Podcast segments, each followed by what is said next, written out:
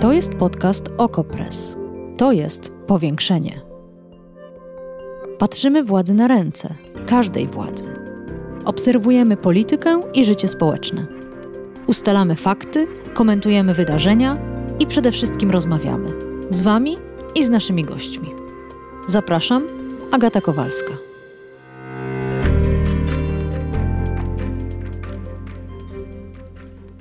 Kilka dni temu w bardzo uroczystej atmosferze i w specjalnie przygotowanej scenografii doszło do przekazania pewnego projektu ustawy z rąk prezydenta Rzeczypospolitej Polskiej Andrzeja Dudy na ręce marszałkini Sejmu Elżbiety Witek. W wydarzeniu zorganizowanym na Placu Piłsudskiego w Warszawie uczestniczył również premier rządu Mateusz Morawiecki i inni ważni goście. Niestety nie wszystkie projekty ustaw są przekazywane marszałkowi Sejmu w taki uroczysty sposób. A szkoda. Ten dotyczy odbudowy Pałacu Saskiego i kilku innych budynków w ścisłym centrum Warszawy. Odbudowę rozpoczynamy też w powiększeniu. Zapraszam.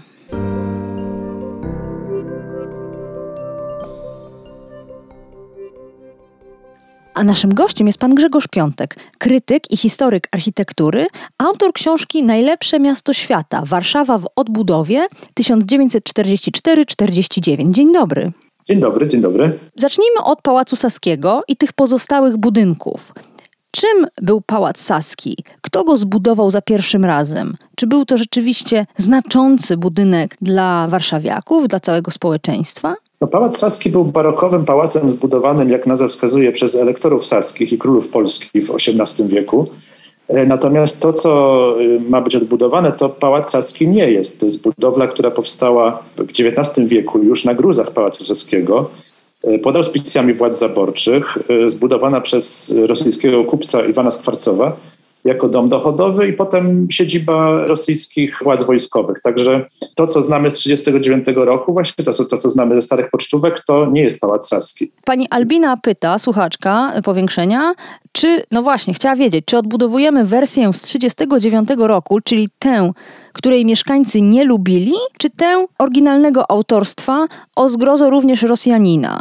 W ustawie ma... jest wyraźnie mowa o przywróceniu stanu z 31 sierpnia 1939 roku. A skąd ten wybór? Czy to jest jasne? Dlaczego nie sięgamy do oryginału, do pierwotnej bryły budynku? W uzasadnieniu ustawy i w całym tym szumie informacyjnym, które temu towarzyszy, mówi się wyraźnie o tym, że odbudowane ma być to jako symbol niepodległości, jako to właśnie, co było w okresie międzywojennym, co było przez 20 lat siedzibą z kolei sztabu y, Wojska Polskiego, gdzie znalazł się w latach 20. Y, grup nieznanego żołnierza, co, to co było scenografią rewi wojskowych, y, parad i tak dalej. I chodzi o te, o te konotacje. Natomiast rzeczywiście tutaj trzeba rozdzielić to, że, że być może w okresie międzywojennym to miejsce miało patriotyczny wyraz, patriotyczną symbolikę, ale sama ta architektura, która być odtworzona jest dziedzictwem czasów rosyjskich, jest dziedzictwem zaborów. No tak to jest, że czasem korzystamy, tak jak w Pałacu Kultury w Warszawie, zbudowanym e, w czasie stalinizmu, a służącym e, bardzo dobrze mieszkańcom e, do dzisiaj. I mam wrażenie, przedefiniowanym, więc może ten odbudowany pałac Saski, który tak naprawdę nie będzie pałacem Saskim, również dostanie nowych znaczeń. Na pewno jest taki cel, bo mowa jest o, o, o jakichś funkcjach kulturalnych, o Senacie, Także, także te, te, te skorupy, że tak się wyrażę, te elewacje napełnią się jakimś nowym znaczeniem, ale mnie jest szkoda jednego elementu, mm -hmm. znaczy grobu nieznanego żołnierza, który e, mieścił się przed wojną w arkadach e, Pałacu Saskiego, e, natomiast został po wojnie zachowany jako taka trwała ruina, te trzy przęsła arkad, które znamy wszyscy. Ale zaraz, to ma być zburzone? No to będzie, to będzie zapewne włączone w, w arkady odbudowane. No a to czemu panu tego żal? To po, powracamy. No, żal, mi dlatego, żal mi dlatego, że e, właśnie w tej formie półruiny ten e, pomnik nabrał o wiele, o wiele większej symbolicznej wagi po wojnie. I nie jest przypadkiem właśnie, że został zachowany w takiej, w takiej okaleczonej formie, bo wtedy stał się nie tylko tym, czym był przed wojną, czyli pomnikiem żołnierzy walczących o niepodległość e, na przeróżnych frontach i w powstaniach, ale też stał się pomnikiem z kolei ofiar i bohaterów II wojny światowej. Także został, zyskał kolejną cenną konotację. Jest też ostatnią trwałą ruiną w centrum miasta, przypominającą o tym, że Warszawa była zniszczona. Myślę, że warto, warto o tym przypominać i nie warto tego zapudrowywać kolejną odbudową. Warto przypomnieć też, że Andrzej Duda i obecny rząd no nie są pierwsi pomysłodawcy odbudowy Pałacu Saskiego po wojnie co najmniej kilkakrotnie przymierzano się do tego, prawda? Więc być może w tym pomyśle tkwi jakiś głęboki sens. Ten pomysł rzeczywiście wracał co jakiś czas i tuż po wojnie, zanim Grup Nieznanego Żołnierza w 1946 roku urządzono w takiej formie, jak znamy, też były głosy, żeby Pałac Saski odbudować. E, natomiast e, później już, kiedy, kiedy, kiedy Grup Nieznanego Żołnierza właśnie e, w takiej postaci się no, objawił, były różne pomysły na plac wtedy zwycięstwa, teraz Piłsudskiego, ale one zawsze zakładały jednak zachowanie tej autonomii grobu nieznanego żołnierza, obudowanie go może jakąś współczesną architekturą, zielenią, ale, ale nie zatapianie z powrotem tych trzech łuków w arkadach odbudowanego pałacu. I to chyba nie było przypadkowe. Pomysł wrócił z nową siłą już w czasach III RP, E, za prezydentury warszawskiej Lecha Kaczyńskiego. E, prace też były kontynuowane w, za, za jakieś wstępne za prezydentury Hanny Gronkiewicz-Walc, ale stała się rzecz bardzo ważna podczas tych przygotowań, to znaczy odkryto piwnicę oryginalnego Pałacu Saskiego, tego XVIII-wiecznego podczas badań archeologicznych. One zostały wpisane do rejestru zabytków jako autentyk XVIII-wieczny. I teraz dla mnie jest też ważne pytanie, co stanie się z tymi piwnicami podczas realizacji tej inwestycji planowanej. No właśnie, o to samo pyta zostaną... słuchaczka, czy żeby wybudować kopię trzeba będzie zburzyć oryginał, czyli właśnie nawiązuje do tych fundamentów, do tych piwnic. To nie wynika z ustawy? To nie wynika z ustawy, natomiast w ustawie jest bardzo ciekawy zapis. Znaczy, po to, żeby odbudować zabytek, inwestycja zostanie zrealizowana z pominięciem ustawy o ochronie zabytków, a także, a także z pominięciem zwyczajowych w takich sytuacjach wytycznych konserwatorskich, czy w ogóle pozwolenia konserwatorskiego. Tam jest mowa tylko o opinii konserwatora zabytków, tak. która nie, nie, nie musi być wiążąca. I to jest dla mnie bardzo pokrętne i to każe się, każe się zastanawiać, jaki jest w ogóle cel takiego działania w ogóle jaki jest cel przyjmowania specustawy, prawda? Proszę posłuchać fragmentu tego projektu. Zakłada się, że odbudowa historycznych budynków będzie prowadzona z uwzględnieniem potrzeb nowoczesnego i dynamicznie rozwijającego się miasta. Projektowane rozwiązania będą też służyć procesowi harmonizacji interesów lokalnych z interesem ogólnonarodowym. Czy da się zrozumieć, co właściwie autor miał na myśli? Co to będzie za pałac Saski? Może on jednak ja nie, nie będzie rozumiem. taki jak z 1939 roku? On na pewno nie będzie dokładnie taki sam, bo po to, żeby spełniać współczesne funkcje, trzeba będzie na nowo wykreować wnętrza. Pałac Saski ten w tej wersji ostatniej przedwojennej był w zasadzie w środku biurowcem wojskowym, podzielonym na małe pokoiki. I jeśli miałby pełnić funkcje kulturalne czy społeczne, jak się zapowiada, no to będzie potrzebował większych pomieszczeń, może wyższych pięter. Podobnie jest z Pałacem Brilla, którym jest przeznaczony wstępnie dla Senatu. Ta, ta, tutaj jeśli miałby pełnić właśnie rolę Senatu, to wnętrza przedwojenne z lat 30. wykreowane przez Bogdana Kniewskiego będą bezużyteczne. Także ten stan z 1939 roku, o którym mowa w ustawie, to zapewne chodzi tylko o elewację, o bryłę, a reszta będzie jakimś wielkim kompromisem. Inna kwestia, i tu chyba jest powód między innymi mm, powstania tej spec ustawy, to jest własność terenu. Te przestrzenie należą do miasta Warszawy. Z ustawy, tak jak ja ją rozumiem, wynika, że Skarb Państwa nie będzie odkupywał od stolicy tego wielkiego placu, tylko po prostu go przejmie. Czy ja to dobrze rozumiem? Ja też tak to rozumiem. Też tak to rozumiem i, i myślę, że to jest podstawowy cel tej specustawy, żeby ominąć władze miasta, które od dawna ten projekt no może nie kontestują, ale, ale nie palą się do niego, bo, bo władze miasta już y, za rządów obecnych y, jakieś gesty wykonywały, w jakich posiedzeniach, zebraniach uczestniczyły w sprawie przyszłości Placu Piłsudskiego razem ze stroną rządową y, i chyba były nawet gotowe pójść na jakieś ustępstwa, zamianę gruntów, w zamian za siedzibę obecną ratusza na Placu Bankowym, która należy do Skarbu Państwa.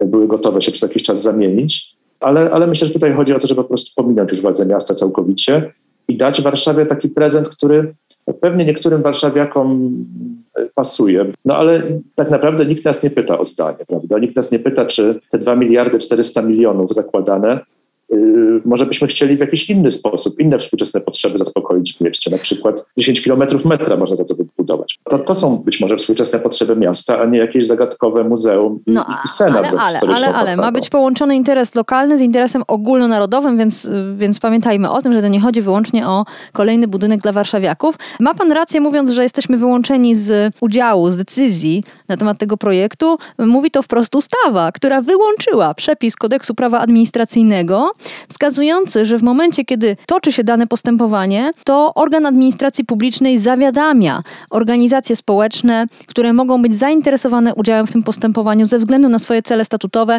lub gdy przemawia za tym interes społeczny. Ten przepis został wyłączony z tej inwestycji, czyli jednym słowem wysiłek całego narodu finansowy, organizacyjny, ale bez udziału tego narodu. Tak to przynajmniej sformułowano w projekcie.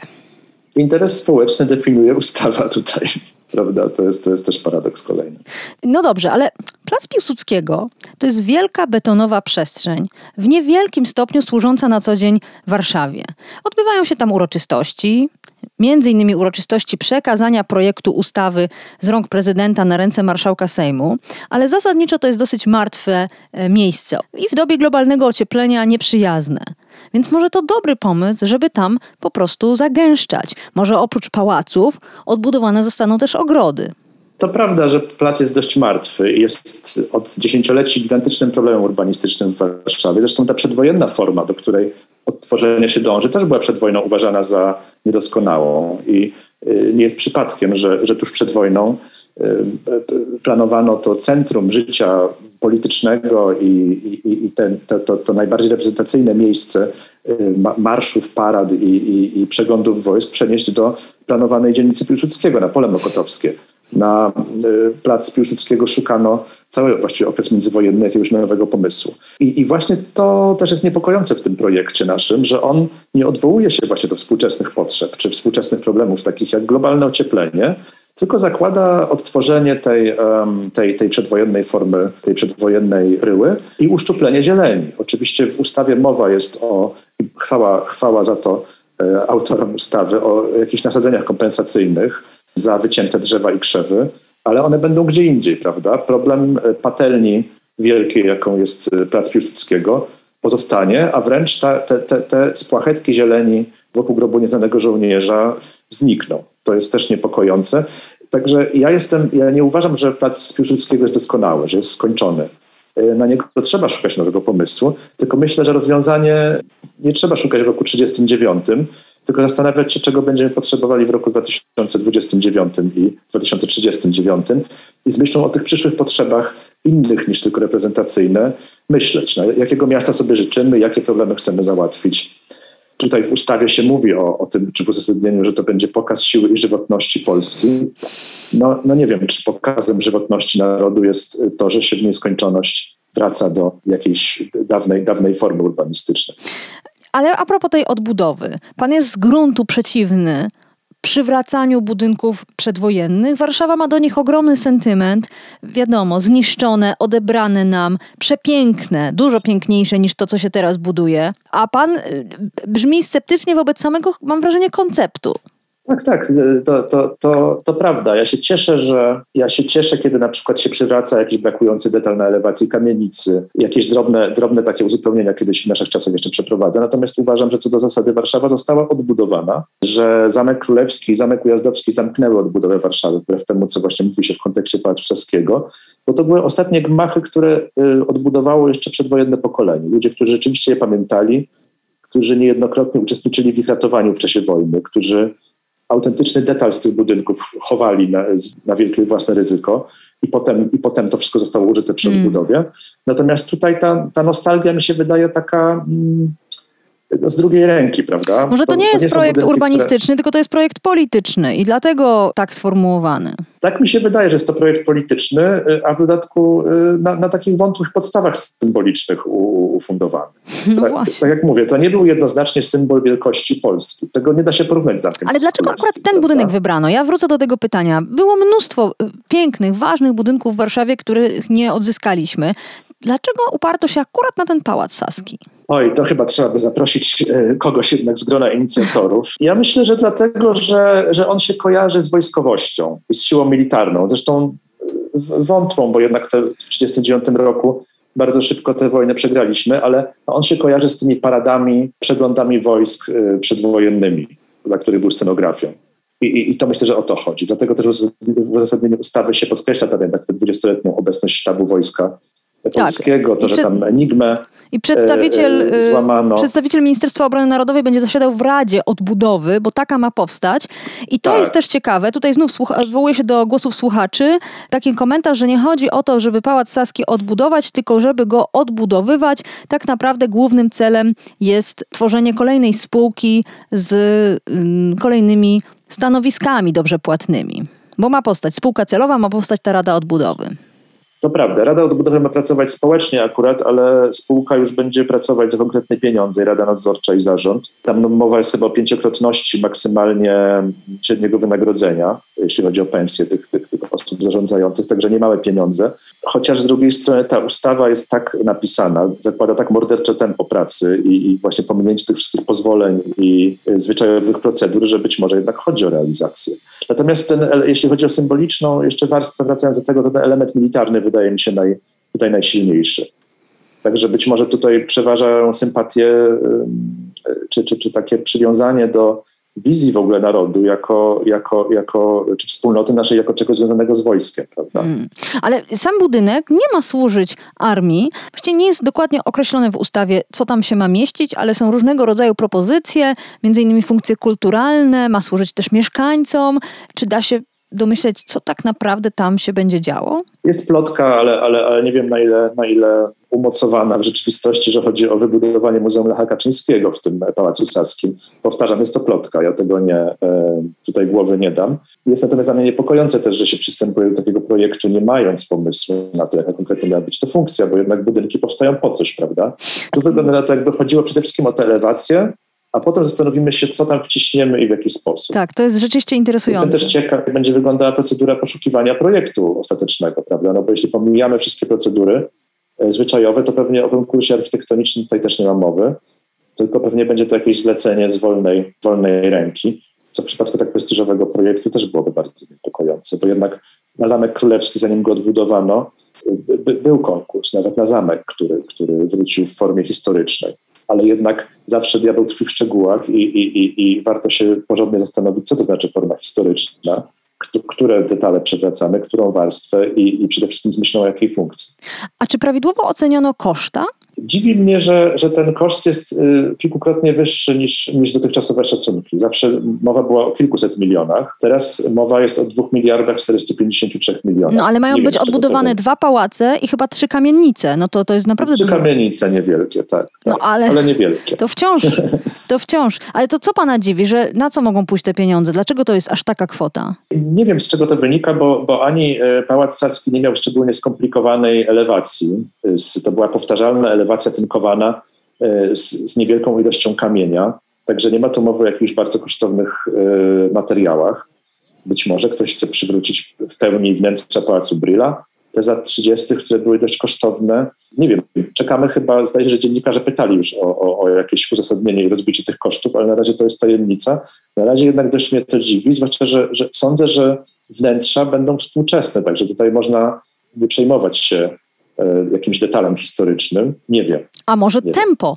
Tempo budowy jest założone tak wysokie, że trzeba będzie zatrudnić bardzo duże ekipy budowlane. No i cóż, pracować dzień i noc. Może tempo, ale, ale trudno też to porównywać na przykład z, e, kubaturowo ze Stadionem Narodowym, prawda, który jednak wyszedł taniej, a jest mimo dość prostej formy gigantycznym budynkiem skomplikowanym technicznie. E, No, czekam bardzo z wielką niecierpliwością na dokładne e, zestawienie tych szacunków. Jest tam e, suma z kwotą po przecinku, co wskazuje jakąś dokładność szacunków, ale, ale zobaczymy, jak to się zbilansuje. Grzegorz Piątek, krytyk i historyk architektury, autor książki Najlepsze miasto świata, Warszawa w odbudowie 44-49. Dziękuję za spotkanie. Powiększenie. Podcast Okopres. Prowadzenie Agata Kowalska. Podcast znajdziesz na stronie Okopres i w Twojej ulubionej aplikacji do podcastów. Redakcja Okopres działa od 2016 roku. Jesteśmy obywatelskim narzędziem kontroli władzy, obecnej i każdej następnej. Okopres utrzymuje się z Waszych darowizn. Wesprzyj nas, byśmy mogli działać dalej.